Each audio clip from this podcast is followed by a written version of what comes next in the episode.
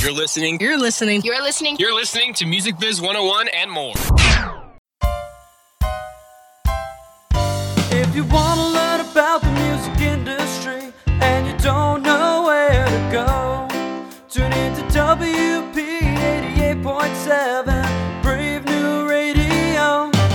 We got managers, producers, record labels, concert promoters galore. You never know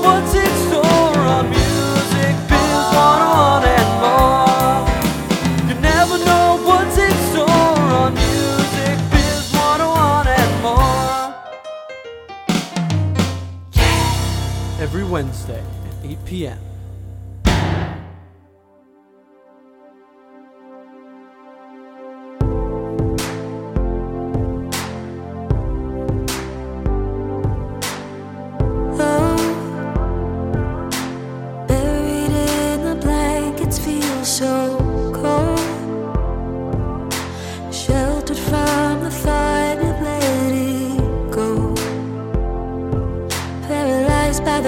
so afraid of losing hope.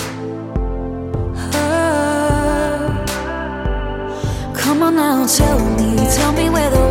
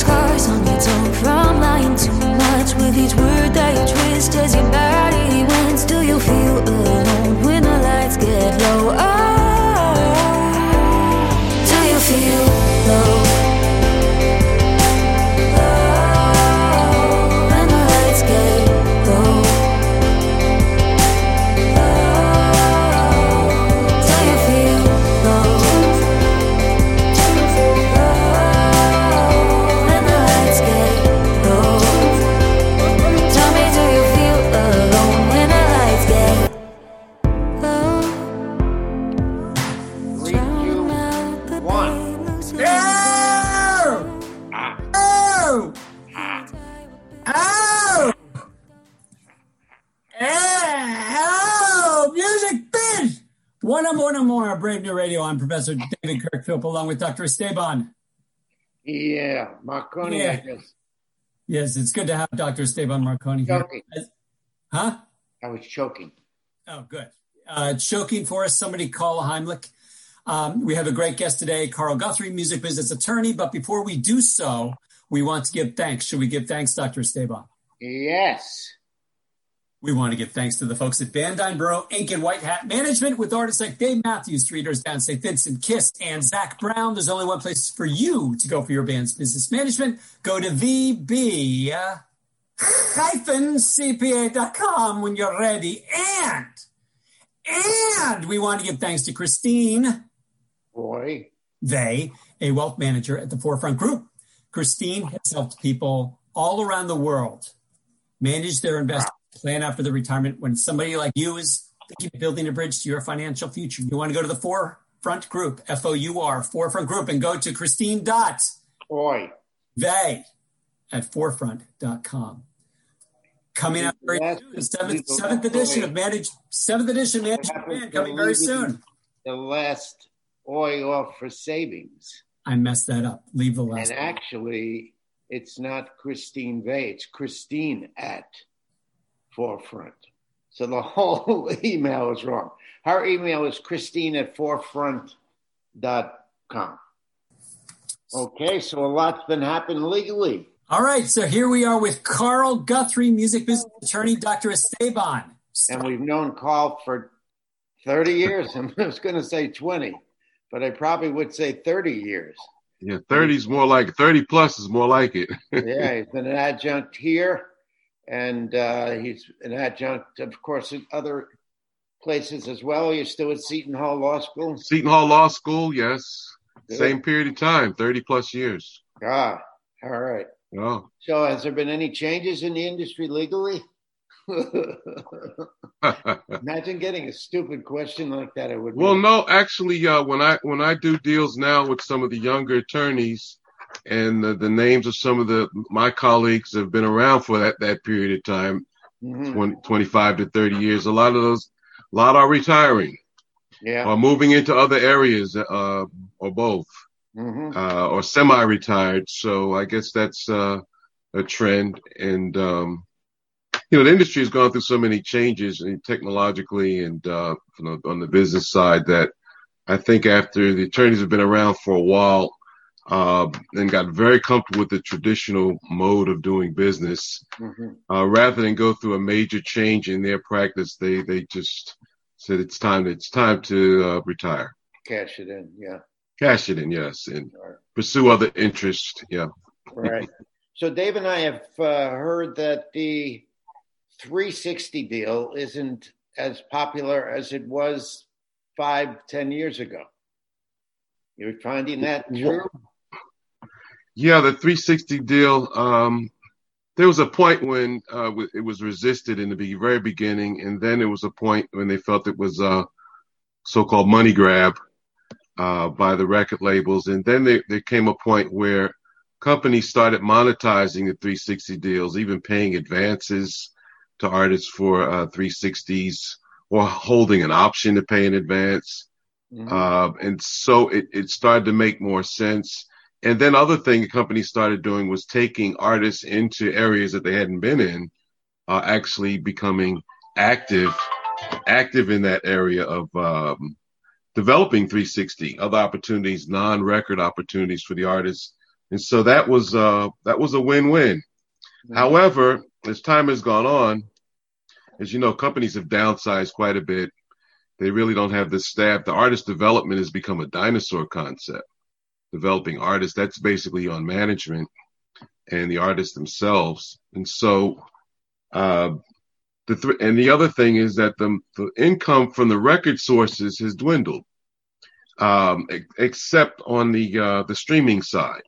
Mhm. And unfortunately, the artists don't make much on the streaming side. So the real cash cow now in the industry has been uh, pre-pandemic and probably post-pandemic live performances. Um, and so to allow a company to cash in on with the 360 deals on live performance income, which is which was the big one, merchandising, sponsorships, and so forth, without any corresponding increase in record income uh, coming to the artists, it did it didn't it didn't add up. It didn't it didn't measure out, and the, the artists and the representatives started to resist those 360 deals. Um, and the companies once again weren't weren't doing as much to justify getting a share, becoming a partner. Um, if you think about it, a 360 deal with um, um, across the board sharing of income with the artists is equivalent to a management deal, where the manager shares income across the board with the artist. And uh, it's easier to justify with a manager who's actively developing income streams and developing the artist's capabilities and sharing in the income. The record company couldn't continue to justify that. So, yeah, that that area has um, become troublesome and problematic. And at one time, record companies were trying to get as much as 50% of um, the 360 income. And now what we see is not only has the 360 concept uh, fallen into disfavor, uh, the percentages have come way down. For example, on live performance, a company could could ask for nowadays maybe 10% as opposed to 50 or 30 or 25 or a management commission of 20. Uh, more like five to 10 would probably be in the right area. And then the comp- then the artist representatives may say, well, in addition to that, uh, invest in our in our, our live show, give us tour support, and we'll give you that that ten percent. So yeah, it, it's become a, a, complicated area, and and the concept in general of 360 has fallen into disfavor. I'd say that's fair to say in 2021. Um, We've also yeah. heard to try to be a money grab that, uh, and it has to do, I'm sure, with the copyright law, that uh, several labels are trying to do licensing deals in perpetuity for material so that there can be no copyright reverse reversal on that. Yeah, there, there, there's there's movement to try to end that uh, that termination of copyright um, reversion, which was which was quietly put into the act of uh, Copyright Act as January 78, January 1st, 78, but didn't come into effect until 35 years later. Mm-hmm. But that was uh, 2013. Now it's been in effect for a while, and companies are getting these these termination letters and looking at the loss of um, important catalogs and copyrights, and uh, they're pushing back now at Congress, saying this is this is um, in, inappropriate. We made deals that uh, the Constitution provides individuals with the freedom to contract. How can you come in and disrupt contracts across the board and mm-hmm. then cause such a change of um, and a loss of, um, of rights and income that publishers and com- uh, publishing company affiliates with the record labels had acquired for years. So this is this is another very sore area we, we may see some movement by Congress. We see the courts even showing a reluctance to to fully enforce that uh, termination law. There, there's so many um, nuances now that are involved. It's very difficult when it becomes a litigated matter to actually realize your catalog uh, and acquire your cat, reacquire your catalog. Very difficult now, you know, in a very specialized area. Many lawyers can't begin to uh, get deeply involved in that because it's become so specialized. Mm-hmm. Uh, and the courts are showing reluctance to just uh, in one fell swoop give artists or, writers rather their their songs back. Mm-hmm.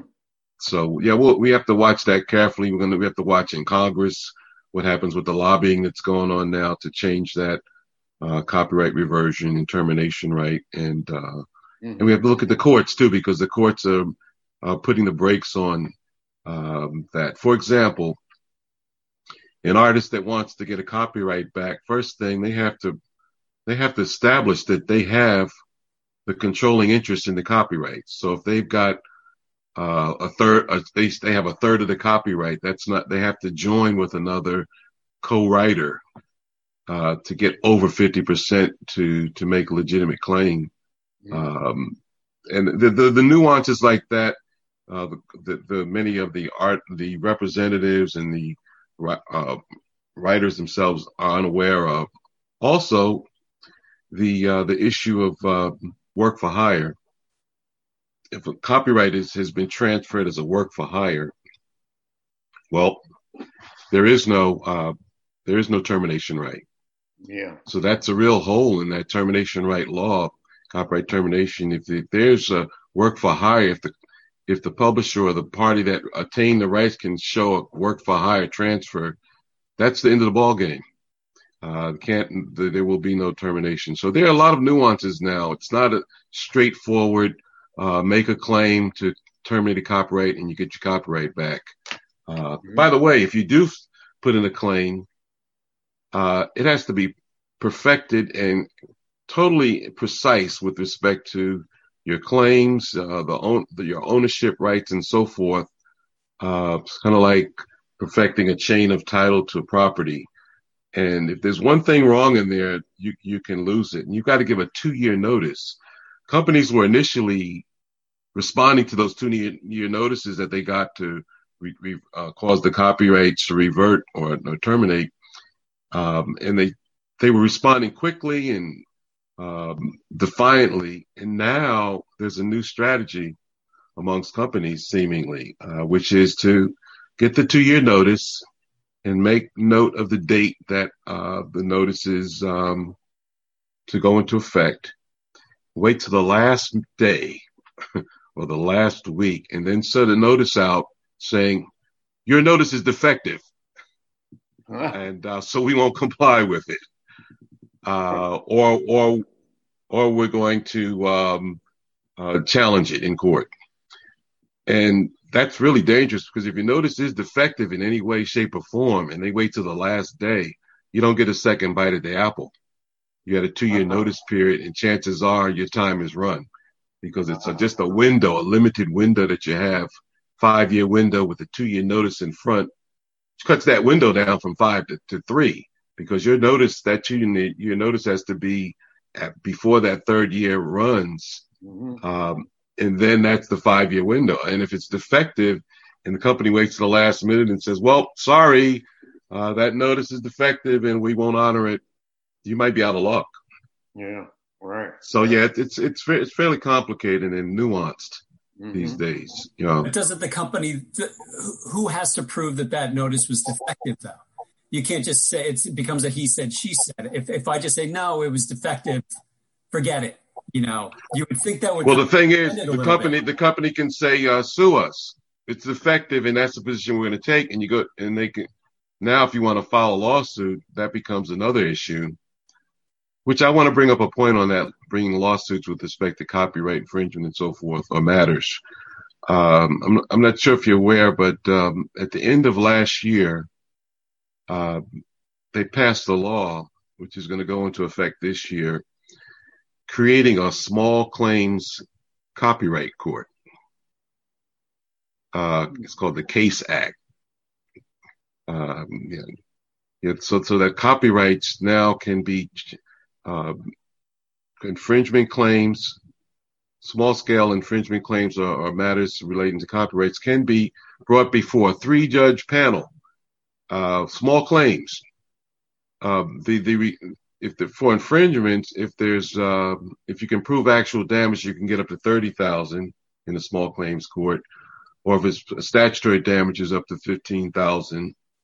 Mm-hmm. And if you can prove bad faith, you can get uh, even five up to five thousand for attorney's fees reimbursement. So uh, that this is going to be very interesting to see how a small claims copyright infringement case uh, mm-hmm. court works.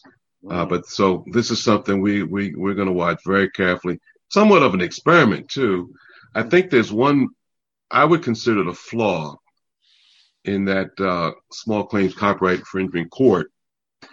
Uh, they're saying that the defendant who's brought uh, before the court with a claim can opt out. And if they opt out, the case is dismissed, and now you've got to go back. Now you have to go to federal court, full blown copyright infringement, major fees and costs that become associated with infringement. So I'm not sure that the opt out is going to be very helpful. Um, but um, we'll we'll see if the small claim courts become overrun with small claims and uh, provide access to those that really can't afford the the heavy digit uh, six figure litigation in that goes on in uh, copyright infringement actions in federal court. Mm-hmm. So, a very interesting development. What do you think about that? Well, I think actually, I think it might be a, uh, have a positive effect. Yes. Even though it's going to be extremely busy, but I yes. think there's many infringements that the the you know the whole pot is really not six figure pot yet, and people yes. Up. I mean, I'm not talking about Elton John. I'm talking about uh, John Elton. John Elton, yeah. yeah. That's a very good point. Yeah. Yeah. In other words, it may, so if you have a, if you have, if you have literally a ten, fifteen thousand dollar claim, but if there's an actual infringement, um, and it's an open and shut case, you, you're not going to spend six figures to bring that case in federal court. Mm-hmm. Uh, so you're actually locked out. You have a right without a remedy, as we say. Yeah. Uh, essentially, effectively. So the small claims court is going to change that. Now you'll have a remedy. As a matter of fact, the small claims court will not even require you to have an attorney. Ah. It may not even require a hearing. They can do it on the papers if, if, if it's an open and shut slam dunk case. So you can go in and say, here's my case. Uh, we want, I want the three judge panel to decide it for me and and um, if if it's appropriate, provide an award and a remedy. Mm. So as you said, that that's quite a a new opportunity, an important opportunity for small claims, which aren't Elton John claims. Yeah, on that so scale. Now, would the panel be people like Michael Harrington? Would be music uh, experts that, to be on the panel? That's a very good point, and that's that's being sorted out as we speak. I, I would imagine they'd have fairly uh, significant credentials and experience in this area because they're going to have to look at these cases and dispose of them efficiently and accurately. Um, and I'll tell you why this is, the credentials are going to be important, and the the parties that, make the, the decision makers are going to be important because one other uh, feature of the small claims court for copyright infringement will be there's no appeal. Ah. There will be a final determination made, and you can't appeal to federal court in the normal course. Um, I mean, unless you have to show something like fraud or something really outlandish, but under normal circumstances, there will be no appeal. So this is going to be very interesting.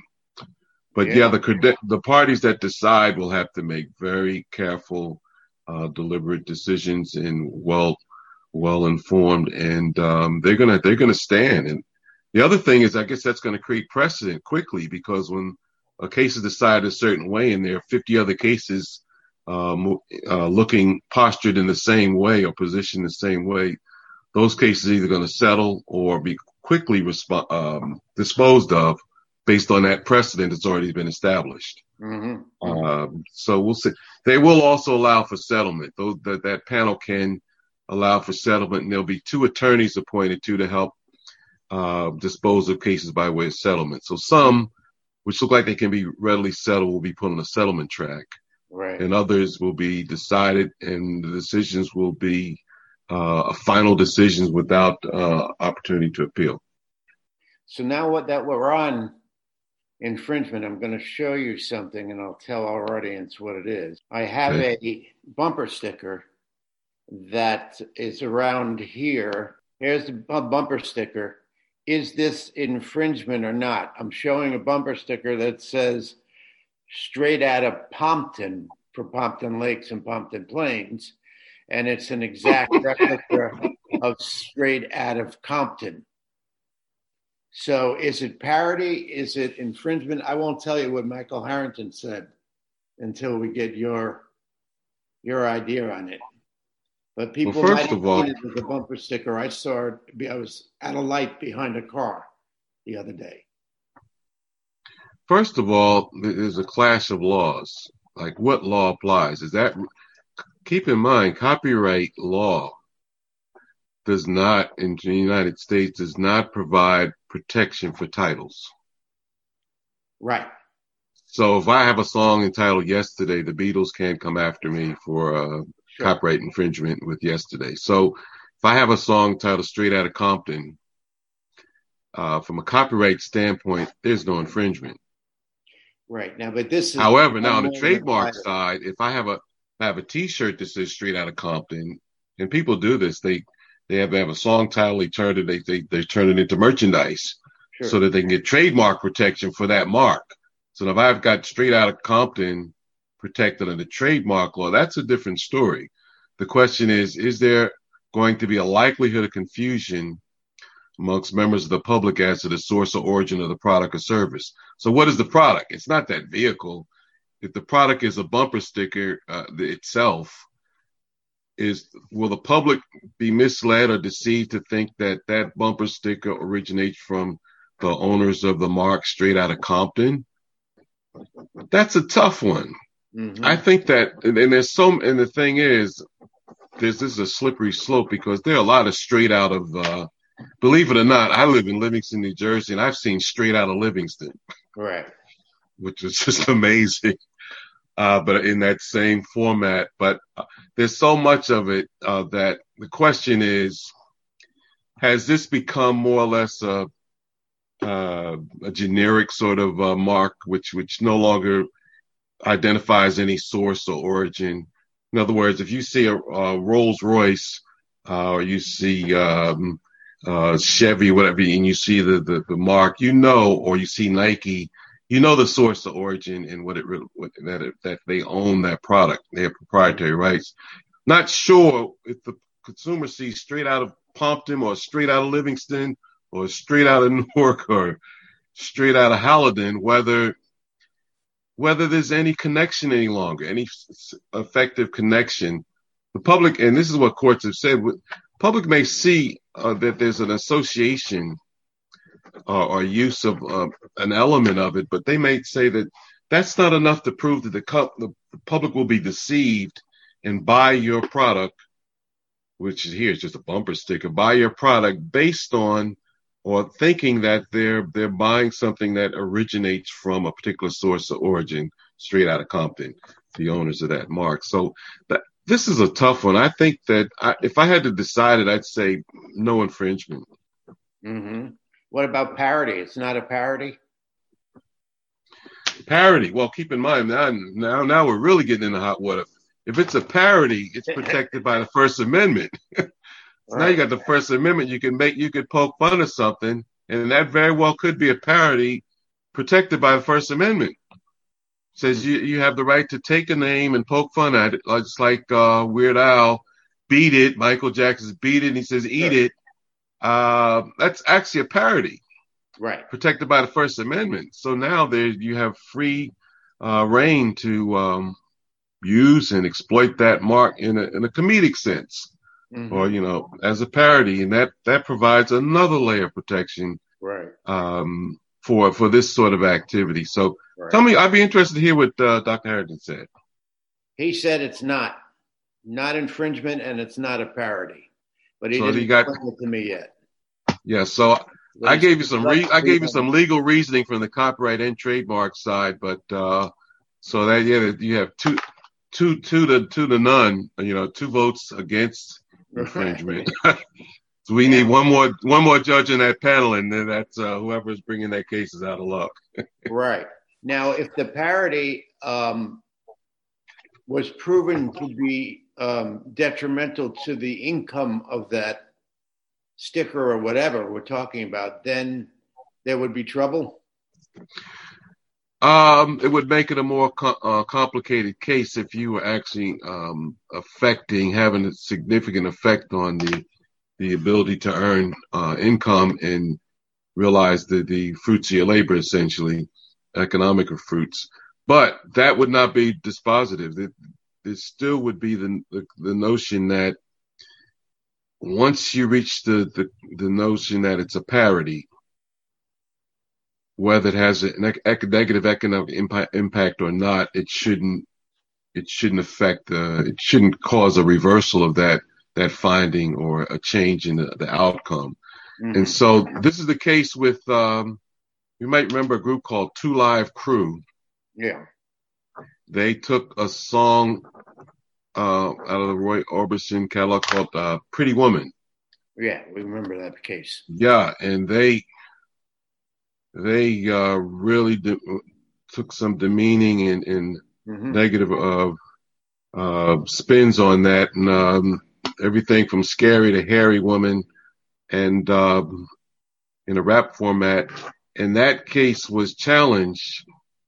I mean, that use was challenged uh, all the way up to the Supreme Court hmm and the Supreme Supreme Court opened opened their decision, and it was a five four decision. So you see how how um, borderline these cases can be. Five four, the Supremes as we call them, Supreme Court decided this.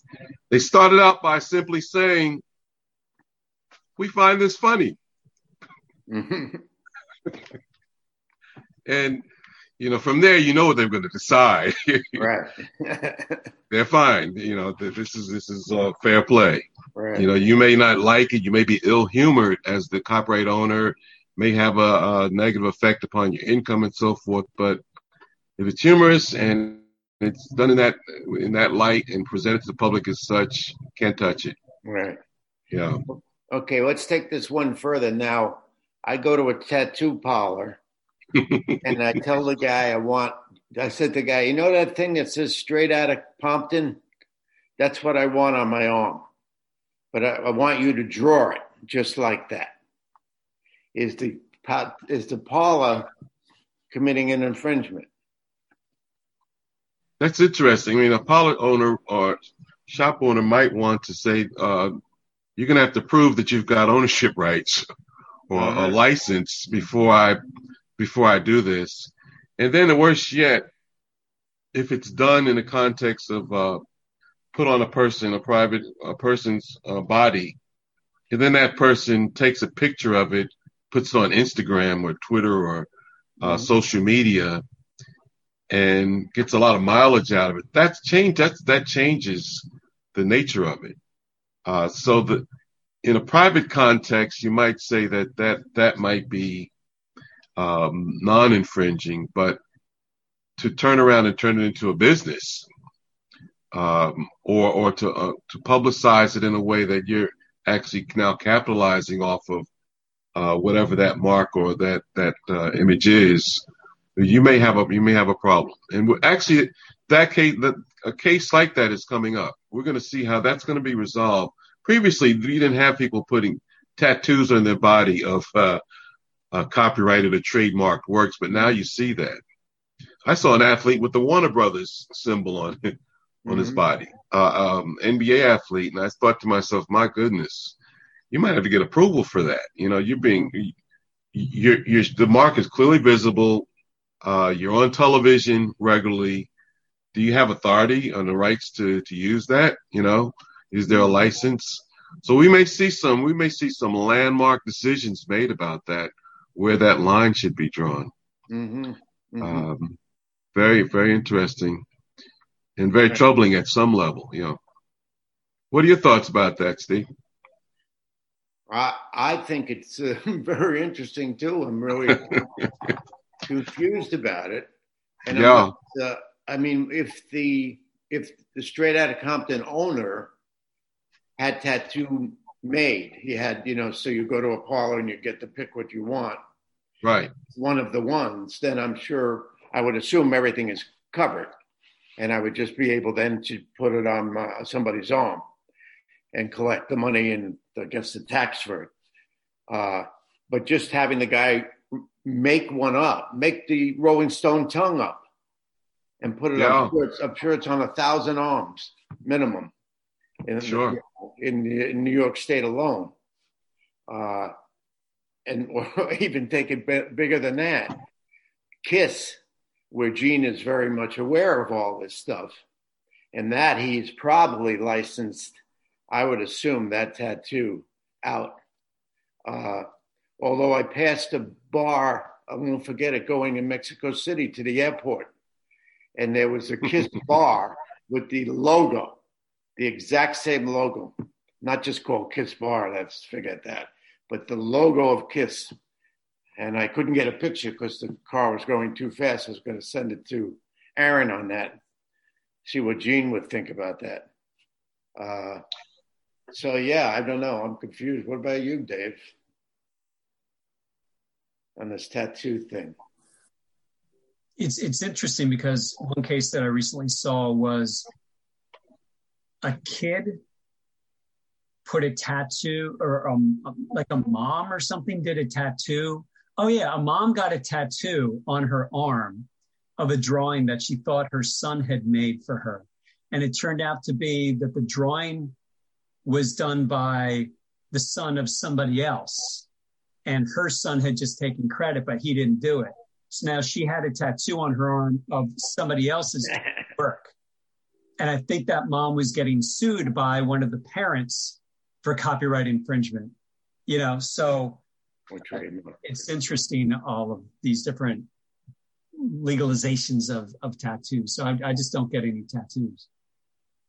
You know, so there's there's um I talked about a right without a remedy, and there are there there's a there's a sense in, in particularly in the entertainment field that all infringements aren't aren't aren't um, aren't worth pursuing. And as a matter of fact, some are are basically harmless because they're just promoting the mark uh, or further publicizing and keeping a person's name or likeness in the limelight. But so there, in some instances, it may be harmless and the party who feels infringed upon would never go after those. In other cases, it, it's um, it's blatant, it's it's widespread, and it, it has economic impact.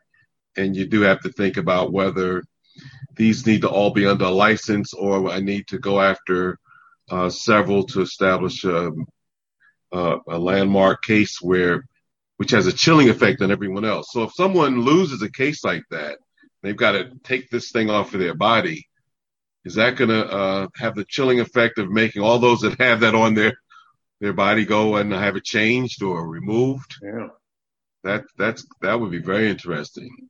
Mm-hmm. Mm-hmm. You know, if they if one person were found to have infringed and now another, several million now realize they're in the same line of fire and they need to change it immediately. So we'll see, we have to see how that shakes out. Mm-hmm. mm-hmm. Very interesting. Yeah. Getting back to uh, record companies now and record contracts, I know I, I got sidetracked, but I got interested in that the other day. Um, Okay. Are we seeing more indie labels doing sort of, uh, I wouldn't say 50 50, but let's say sharing deals with, uh, with their artists now? Rather Yeah, than this profit, 8, 10%, whatever. this profit sharing notion is becoming fairly common and popular. Um, it has its ups and its downs. Keep in mind, if a company says we're going to profit share with you, we're going to part, you're going we're going to handle this as co-partners or as a joint venture partners. Um, and they may say in your share, and I've seen this a lot. In your share, whether it's 50% or 30%, like somewhere between 30 and 50%, your share is going to include it's going to include the uh, all the licenses required. So you're going to have to, if there are licenses for the writers of the songs, the mechanical licenses are considered are included in that. The payments are going to be on your your responsibility out of your share. You know, so the question is, are you going to if if we're going to do this as a partner partnership of sorts, uh, joint venture of sorts, are you going to take the, all the costs off the top, or are you going to take some of the costs and then say all those other costs like licensing costs for songs is going to come out of your share? That's a big issue uh, because um, now the responsibility falls squarely on the creative participant to take it's not just like a record royalty and then you get separately mechanical royalties to you and to the producer if the producer wrote or co-wrote or other co-writers. You're going to have to pay all the writers from your share. So your 50% share or 30% share might be significantly less when you consider all the costs that you're going to have to absorb uh, internally Yeah. so that that that that's that's an area that I'm concerned about. And also, when you share and you say um, 50% of the net, you really have to look carefully at what's being netted out. hmm Because are the company salaries being netted out, or their the employees, or the, the third parties that they engage? Because if hundred thousand dollars was earned, and they they say, well, wait, forty thousand of that is uh, in-house or rel- related staff cost, overhead costs, and now we're left with instead of a hundred thousand, we're whacking up 50-50. We're we're dividing uh, less than uh, or close to half of the sixty thousand. hmm So now, if you're getting half of that, you're getting thirty thousand. So if you look at the gross, you're getting thirty thousand of what was a hundred at source. And much, and now you're paying, and you take out the cost that you're gonna have to pay for writers and owners of copyrights if you didn't write everything. Um, and if you're also responsible for producer fees, uh, your share might you might end up right with a, a the old fashioned royalty of maybe Mhm. 10, 15 percent of the total. hmm hmm So all that glitters does is not gold. And uh, the the notion that uh, oh we're going to partner up with you, we'll do a 50-50 deal, or um, yeah, those deals are out there, but look very carefully. If the, the first of all they're basing them on net receipts, you've got to look at how net is going to be defined, if it's defined at all, and then you've got to look at what your internal responsibilities are. As I said, mechanical royalties and so forth to the copyright owners and maybe producer fees and so forth, your share may be diminished tremendously. So you really have to beware of those um, what appear to be partner or joint venture type deals when you're splitting uh, the entire net proceeds. You rarely will see a deal that says we're splitting gross proceeds. Right. But, but then you also need to look and see so, what is the point of doing this joint venture, of doing this 50 50 deal? You know, what is, if I'm the artist or I'm representing the artist, what is this quote unquote label going to do? How much money are they going to invest in marketing? Is there any advance? Um, there are a lot of tiny indie labels out there who were just sort of say, calling themselves a label Yeah. and um, Yeah. you know, signing indie artists to it. And I, and basically this label is uploading the music to DistroKid and taking a fee for it, but they don't have any money, so they're not really doing anything. And you wonder why would any artist do it just to say that they're on a label? uh, it, it, doesn't, you know, a lot of artists, I think, still have this holy grail in their head of, I got to get signed to a label when um, they're, they're, the benefits really aren't necessarily there. If there's no advance and if this label has no money to invest in marketing uh, or, or in production or in music video or in anything, what is the, what is the point? There's, there's really no point. They're starting, they're just eating into what little revenue you're going to get from from streaming, which if there's no marketing around it, isn't going to be very much anyway. That's true. Uh, I think part of the problem is to uh, a do-it-yourself artist uh, becomes overwhelmed eventually when they realize that they're literally taking on four or five full-time jobs, you know, in addition to being an artist. And so they're actually looking for help, looking for assistance, so anything that moves, walks, or quacks like a duck or a record label is saying, great. Let, let's partner up. That sounds good to me. I'll give you a share. I'll take a share. Take care of everything. But what your point is well taken. Don't just uh, take heart in the fact that, oh, I've got support now. I've got partners. I've got uh, assistants. Are they really going to do what a record label needs to do? You know, record labels traditionally have been multifunction uh, operations, you know, publicity, marketing, uh, accounting, the whole, you know, the whole array of uh, services that come with uh, marketing a record and accounting for its uh, its earnings. And um, as you said, you've got so many small distributors, small record label, glorified pr- production companies call themselves record labels.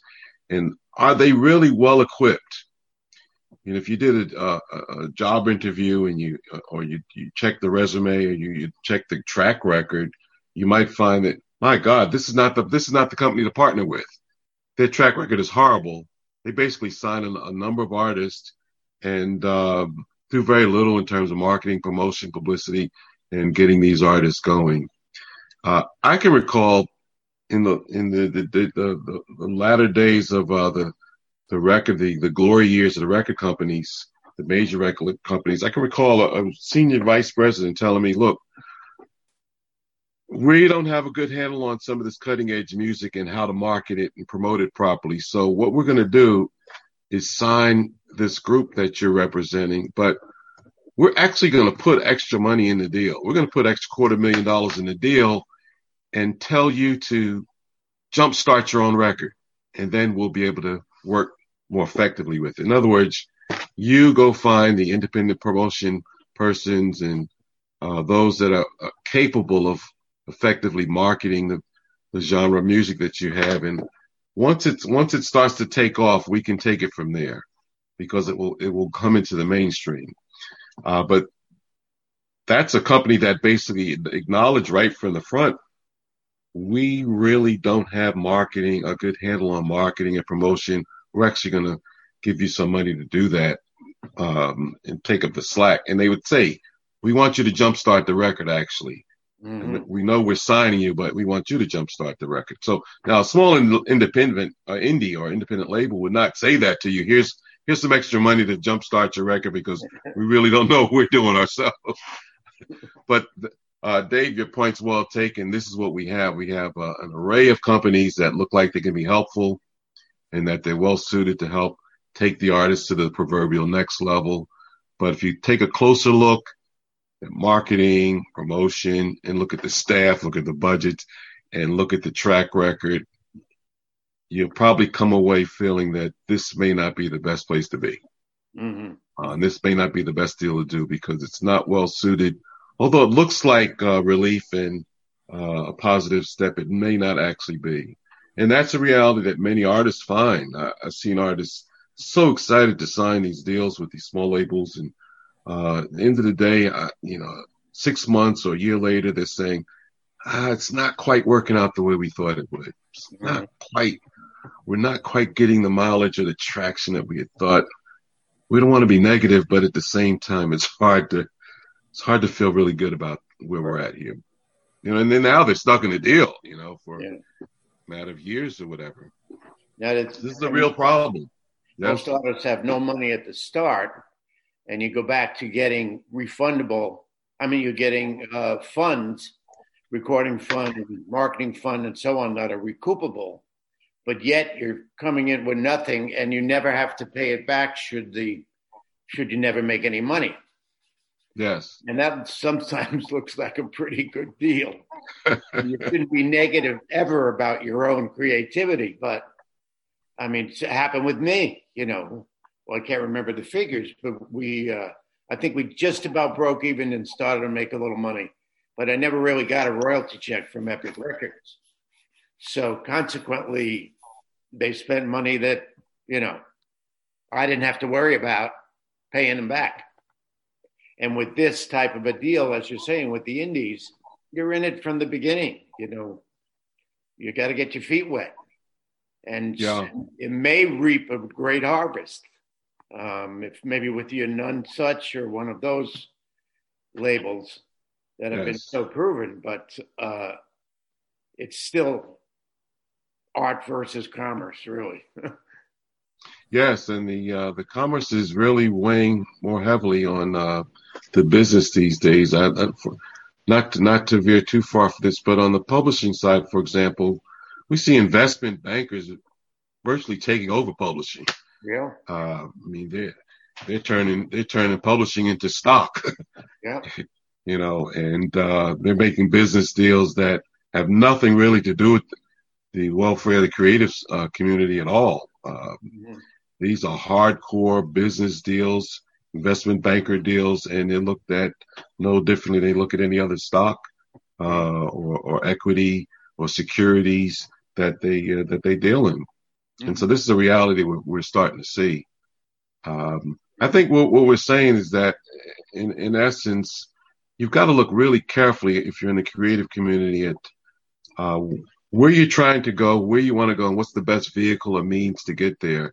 You're going to have to research very carefully and hopefully have a good team around you to, to help guide and advise you because uh, you can make decisions that are catastrophic or that lead to setbacks. And now you, you can lose two, three years. And I always tell people in this business, you don't, not only you not only get a chance to make a, a second chance to make a first impression, you might do well in the beginning or have your, your a lot of times your creative works are most prominent early on. And then you find yourself chasing and cannibalizing your own success and it doesn't always work. Mm. You know, one one asset that a new artist has is just that being new. Mhm. And uh, we always are looking for something new and exciting in this business. But after after you've been around for a while, you're no longer new. There's no there's nothing special about what you're doing. Um, we've seen it and heard it before, and now you've got to reinvent yourself or uh, really get with a team that can translate that into a greater success and um, bring you to the next level. But the, as you said, the, commerce versus art is a very big issue. Uh, you've got to look carefully. This is not really, this is not a field for amateurs, although it's loaded with amateurs. yeah, uh, you, you need some expertise. You need some insight, some business insight, creative insight. And even on the creative side, we see the lack of understanding of what goes into. A lot of people don't understand what a copyright is. Right. Uh, I'll, I'll get an artist that will say, um, I asked, do you own, do you own the music? Do you own the, the song? He said, oh, sure. And I said, well, who created the, the, the music? They said, oh, the beat. Sometimes the music is called the beat. right. So, well, the producer did the beat, but I own the song. So wait a minute, the song, the beat is part of the song. You know, the music and the lyrics together create the cop, establish the copyright, and they usually they're equal. You know, so if, uh, if I wrote the music, you wrote the lyrics, typically it's a 50-50 split. But you've got many artists out there who think, "Oh no, that's just the beat. I wrote the song." Yeah. I said, "No, Right. that's a misnomer." You know, Can I the touch writing upon lyrics and yes, go right ahead. Be- because actually one of my questions to you was about beats because I know somebody he sent me a contract just the other day um, about a beat that he purchased online. Um, it, it non-exclusive, and there's a whole market where basically um, writers are creating what we're calling it the beat, you know, which is you know this underlying bed of music. Yes. And in this particular case, the beat maker owns 100% of the publishing and owns 50% of the writer's side of Wow. the publishing. Okay. Full publisher side and 50% of the writer's side. And then if you dig deep into the contract, the beatmaker is also saying that he owns the master. So even though he's stating in the deal, I'm giving, I'm granting you the right to do whatever you want with this. Um, I still own the master, and all you're getting out of this basically is 50% of the writer's side. And you can't do, and it's a strange contract because it said you can do sync, but then it said you can't do sync deals. Um, it said you can create a new song. I own the new song. And it also then says, but if you create a new song, you basically can't do anything with it because I've submitted my beat to all of the content ID uh, places around for all the DSPs and YouTube. So if you submit it anywhere, it's going to get flagged and taken down. So this whole idea of I'm buying a license to use this beat, I can't do anything with it. I can't do anything with sync. Apparently, I, I don't even own the master. Um, you know, I, I can't do anything with it. So this one particular artist, I said, well, there's the compulsory license. So why don't you do a re-record of the beat? So at least you'll own the master in that case. It doesn't solve anything on the publishing side, but at least Right. you own the master and you don't have, and you could upload it. You don't have to worry about any issues with the, uh, with content ID. But these are little things. The contract was right there um, when the per- person purchased the non-exclusive right to the beat. Meanwhile, hundreds, thousands of people, if they want, at any point can spend eighty-five dollars and buy the rights to this beat anywhere around the world. Mhm. So Mhm. it's Yeah, they- like a whole market that's out there. Yeah, that beat market and those contracts are very dangerous. They're crazy quote contracts that are just being thrown around and being used. And uh, you, you, at the end of the day, you don't know what you have. Uh, chances are you have very little, as you said. Uh, you may not own the rights to the master. Uh, you might not own the, the rights to your own derivative work, or you might own a, a small share of it, and you're restricted in what you can do with it other people can use it. I've had to revamp so many of these so-called beat contracts. Some of them are really horrible, and, and in some cases, um, I've been called in after an artist has had significant success, only to find out the beat that they use they don't own, and someone else actually has better rights than they have uh, to that same beat, and they sue them. Ah, and it becomes a real mess. And now, if you're talking about hundreds of thousand dollars at stake, uh, an artist that used a beat and then finds out they really don't have the rights to it, and actually a third party has better rights than than they have, they can they can really suffer financially, and that record could be uh, hit, but they don't they don't realize the um, the, the royalties or the income, or they may get the, the one thing they might get out of it is uh, the ability to do shows pre pre and post pandemic, hopefully. Uh, but um, other than that, on the record itself, they may be very hamstrung and tied up and not see the fruit of, of the, the, the labor and the work. Uh, be very careful with beat agreements. I, I can't stress that enough.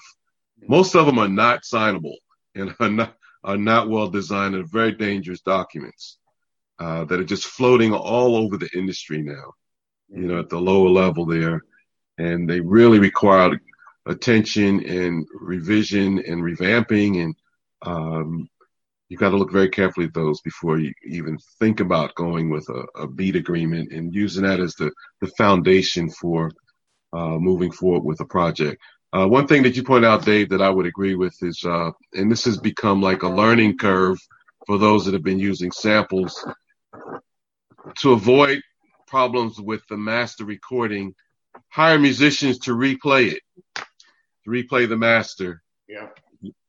Much better way to go. And a lot of, a lot of, um, artists have learned over the years, this is the way to go. Replay that master. Um, as a matter of fact, the generation that's going to hear it probably won't even remember some of the things that were in the original. So it's not like, it's not even as if you're missing something from the original master. You can hire capable musicians, uh, to replay it. Mhm. And then you own that recording and you can copyright it. And there's no question but that you own that. Uh, if you have original lyrics, you're going to own those too. So your foundation is much uh, much more solid and um, much more protectable and gives you a much more assurance that you can move forward and hope to do business uh, in, in, an appropriate way and re- realize the fruit of your labor. Yes. Right. Well, I think um, we had a very fruitful discussion right now. I got a couple more things. Um, go quick because we're hitting against our wall. Okay. Well, one thing I was going to say that uh, so many artists are doing things outside of the uh, music industry, you know, in fashion, et cetera, et cetera. Uh, one of the brilliant things I thought uh, it was anyway that I saw this week was that McDonald's is coming out with a BTS menu.